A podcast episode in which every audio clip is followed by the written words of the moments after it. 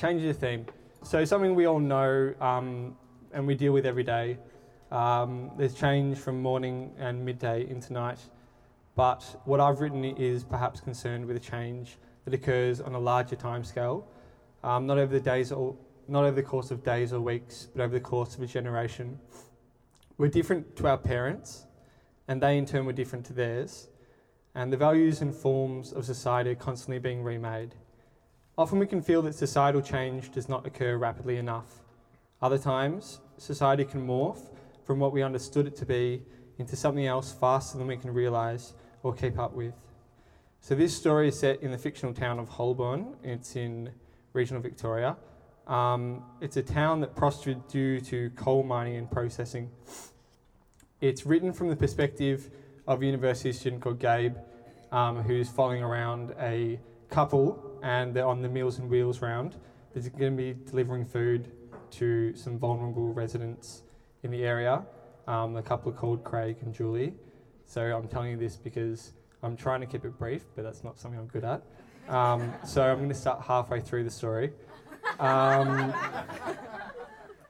so, so far in the story, uh, they've done a few deliveries, and Craig. I know, it's pretty ridiculous, isn't it? Um, Craig's been pointing out some of the more attractive local landmarks and recounting the history of the town's glory days during the mining boom.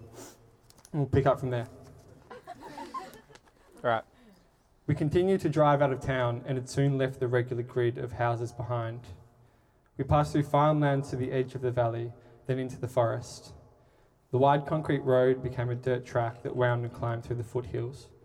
Below the road, steeply falling to one side, lay a gully whose riverbed was sheltered by the fanned leaves of fern trees. We followed its course deeper into the bush of the back country as Craig continued the story of Holborn. A good many people had moved into the town and set up their lives there, he said. There were children who had been born in the town hospital, which had been built to accommodate the growing population, who had then grown up and begun working in the mines themselves. They had lived there their whole lives. Holborn was all that they had known, and the town life revolved around the coal plant. At one point, more than a third of the town was employed in the mines, and the other two thirds of the town did the other jobs. They relied on the, on the miners being there. Craig said that he had never worked in the mines. He'd been an electrician, and his job had been to put up the power lines for all the new houses. And Julie, he said, looking over at her. I was a teacher, Julie said. I'm retired now, though.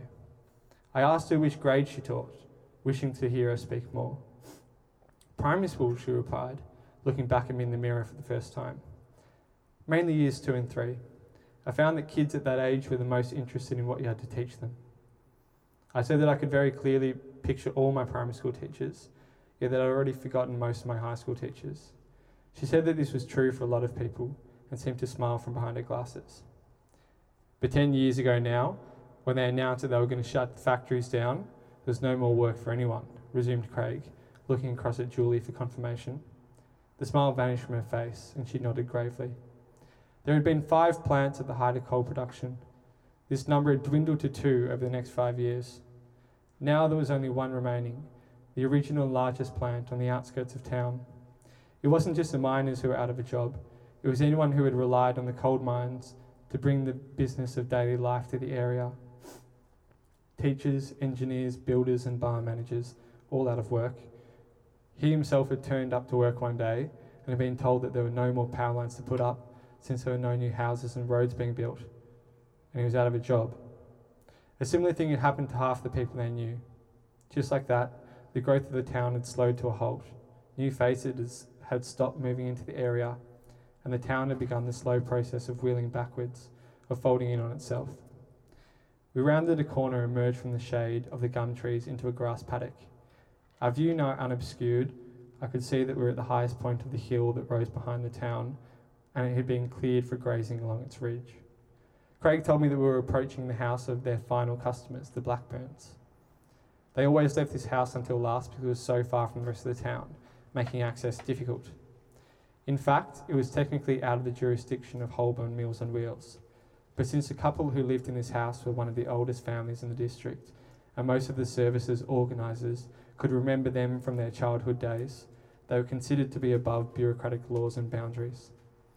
We turned off the track and into the driveway that led to a house perched on top of the hill. It was white and grand, and fields fell away from it in all directions. The facade was decorated with carved fretwork and pointed finials, which reminded me of the costumes worn in images of medieval, medieval courts. And surrounding the house on both sides were orchards of orange trees, the green foliage studded with rich orange fruit. We came to a stop in their driveway, this time both Craig and Julie exiting the car, and following Craig's lead, we walked along a gravel path that led to the side door. As we passed through the orchard, I saw that the branches were heavy with fruit, bowing under the weight of the oranges, which were ripe and ready to be picked, and that on the ground, forming a ring around the tree, were the ones that had fallen and were now rotting and becoming blue with mould in the long grass. There's no point knocking, Craig said to me, slipping off his boots by standing on the heels. They won't hear it anyway. Thanks, Claude. Um, Robert's deaf and Hazel's hearing is only a little better, but her eyesight's worse. The door had been unlocked. Craig opened it and entered. Julie and I followed him inside. I saw that we'd entered their kitchen, I did not experience a sense of intrusion that normally attends entering into the private space of a stranger. The bench top was bare, unlike Jack's, as was the pantry, and it lacked the aroma that kitchens take on after years of use, having instead the vacant scentlessness of a hotel kitchenette. Without first alerting the house owners to their presence, Craig and Julie opened the fridge and began to unpack it of the old containers and restock it with fresh ones. About half eaten, Craig said to Julie about the pile of old containers, some of them still containing meals that seemed untouched, while others had been partially picked at. That's an improvement on last week, Julie replied as she put the last of the meals in the fridge. She strained to stand up under her own weight from her kneeling position and, closing the fridge door, looked past me to the corner of the room and said, Oh, good afternoon, Hazel. Twist. I looked over my shoulder to see an elderly woman standing in the doorway and grinning at Julie, unsure of how long she had been watching us. She was primly dressed in a brown skirt and cardigan and had a halo of white hair that gradually faded into the air around it as it radiated outwards, like smoke. She looked at us in turn with a mild grin, as if bemused by our sudden apparition in her kitchen. When she turned her head to me, I saw that her pupils were milky and slightly askew, so that she seemed to be looking at the space just above my left shoulder. Craig introduced me as the student who was following them on the rounds. How do you do? Hazel said in an airy voice, seemingly addressing my left shoulder, and offered me her hand. I crossed the kitchen to take it, saying that I was well, that she had a beautiful house, and I especially loved the orchard. She inclined her head and pursed her lips in response. Then, with her hand still limply enclosed in mine, she looked past me and directed attention back at Julie, regaining her benign smile. I released her hand, which drifted back to passively clutch the other in front of her belly. And how are things, Hazel? Craig boomed across the kitchen.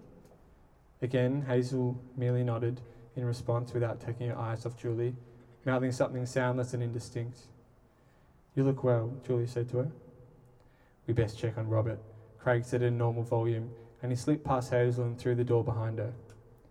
The adjacent room was long, open, and flooded with natural light, which came in through the wide windows lining the far wall. It had high ceilings and was largely empty, apart from a dining table that looked to be able to seat a dozen people, and a recliner chair, which had been placed squarely in front of the windows. Craig walked the length of the room and came in front of the chair. In it sat a man who must have been Robert. He was wearing an old, oversized suit in which the shapes of his limbs were lost, and he was staring out on the bright valleys below. Craig waved at him to get his attention. The man raised his long white fingers off the armrest, then let them drop back down. He would not look at us directly, appearing to either to be either transfixed by something off in the distance or lost in deep thought. We left the house by the way that we had entered, closing the door behind us. Hazel stood in the kitchen and watched us while we slipped our shoes back on. And before we walked out of sight, she raised a hand to us, then shuffled out of the kitchen and returned to the light filled living room and, I imagined, to silence and a procession of unmarked hours looking out on the empty fields. As we drove back down the driveway, the house receding into the hills, and turned on the road, I asked Craig and Julie what they'd meant by their comment on the Blackburns' leftover food. It's a dreadful thing, but they barely eat the food that we leave for them, said Craig. Some weeks we've done our round and found the meals still out on the bench where we left them, completely untouched. Really, it's a mystery as to how they're still alive. You saw yourself how empty their fridge and pantry are. Robbie is starting to look very thin these days, though, he said somberly. he somberly added to Julie with a sidelong glance. I asked Craig and Julie if they thought it was safe for the Blackburns to live alone, and if they didn't have any children or family who could care for them. Julie replied that they did have a son, but he had, that he had left Holborn to move closer to the city with his family. It seems to me that if something were to go wrong, nobody would find out until it was too late, I said. Don't you think that the son has some responsibility to care for his parents? Craig lifted his head and glared at me in the rear mirror. Don't you think that he wants to? Craig replied angrily. angrily. This is what I've been talking about. He had no choice but to leave his parents. He was living just down the road up until about six years ago, but guess where he worked? As a machine operator in the coal plant. And both he and his wife lost their jobs within six months of each other. They had two young children both in primary school. How are they supposed to support their children without a job? And they had a mortgage and they had to pay bills. What's their responsibility to their children in that situation or to each other? And how are you supposed to balance that up against your responsibility to your parents who would rather die than leave the family home that they spent half their lives paying off? There's no way to satisfy anyone in that situation. You're trapped. And I think that the son and his wife made the right decision for their children. I told Craig that I had no doubt that the son had done the right thing, but he seemed too overwhelmed to hear me. He turned his head every few seconds to look out the side window, and I could see that he was clenching his jaw in what I thought was an effort to restrain himself from saying any more and risk opening the floodgates. We drove for a minute in silence, and I watched the gum trees glide past outside my window. For the first time that day, the sunlight broke through the cloud cover. The muted colours of the gum forest sprung to life, there was a sense of something uniform dividing into many different parts. From what had seemed like a brown green wash materialized trees, bushes, sounds. Shadows appeared along the ground, dividing the forest floor into dark and light strips, and with a new sense of depth, I could sense the space between each tree and just how far into the distance the forest extended. Julia was first to speak. Lots of people were affected in the same way as the Blackburns were. Just about every family has had someone move away to find work, ours being no exception to the rule. Our daughter had to move an hour away to get a job in the kitchen. She doesn't even like food. she does like food, said Craig, sounding as though he'd calmed down. You're right. She likes eating food, just not cooking it. Big laugh. We're hoping that she'll come back one day, Julie said. If she wants to, that is, she added. Craig nodded. Hopefully, she can come back and settle down here once this rough patch is over. In the meantime, we we feel that it's our duty to keep the community strong. She looked over at Craig as if indicating to him his cue. Yes, that's right, he said, continuing on, Ju- continuing on from Julie. We've been doing the Meals on Wheels twice a week and running the shuttle bus for lawn bowls on Fridays. We're also part of Neighbourhood Watch, mainly trying to keep kids from getting caught up in vandalism and drugs. I could call a few people out, but there's been a bit of that. What Julie and I have realised is that we're going to have to stick together as a community if we're going to pull through until the government finally understands that they've got to open up a new plant. I asked him with surprise if he really thought that the government was ever going to open up a new coal plant, given that the media discussion nowadays was centred around the transition away from coal. I understand that some people in the city are worried about the effects on the environment and the climate and things like that, but what they don't understand is that people's lives are at stake here. This isn't just a hypothetical for us. Our whole lives have been affected and the only way that they'll be back as they were is if they open a new plant. One thing I always ask people is if you were going to evict someone from their house, chuck them out onto the street, then wouldn't you build them a new house first? And so, wouldn't you build a new plant before you shut the old one down? Or do you not think that we deserve to have a house to live in? There was an element of challenge in Craig's gaze as he looked at me in the mirror. I agreed that, at the very least, everyone deserved to have a home. The car slowed down and came to a halt next to a section of cleared trees. In the distance, Holborn was visible.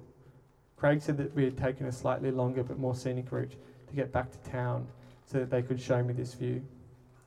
We wanted to leave you with a good impression of the town. Who knows? Maybe you'll think about coming back one day. You could get a job in the hospital. I know that they need a few nutritionists around here, he joked, patting his gut. It's a good place to set up a family too. Pretty ideal, really, he said, looking over at Julie. Yep, she confirmed. We like it here. I said that that was kind of them and that I would definitely consider it, though there had been something aut- automatic in Craig's tone during the closing address which indicated he was reciting a line that he recited to scores of students before me. The couple looked out from their place in the front seat, and I looked at them and the panorama of the landscape from my position behind. The highway cut through the narrow valley cleanly down its middle, as if with a scalpel, and gathered around it was the flat grey blotch of the town. Behind the town loomed the coal plant, only two of its eight smokestacks smouldering, a heavy cloud hanging motionlessly above it. And beyond that, I now saw the murky brown bowl of earth of the open cut mine. From its furthest point, far in the distance, where the cross section of a half consumed mountain was exposed. He crept around the valley and up to the outskirts of the city, falling just shy of the outermost houses. Two earth movers were visible as slowly moving specks, one emerging to the surface to sprinkle aside its load, the other at the hole's rim, preparing to descend again. And with each load removed, the sky rushed in to press, press up against its new margins, and the hole widened yawning opening, expanding into somewhere where something was no longer, like so much indifference, a blank spot on the map, brimming with nothing, and deep enough to bury the town hall.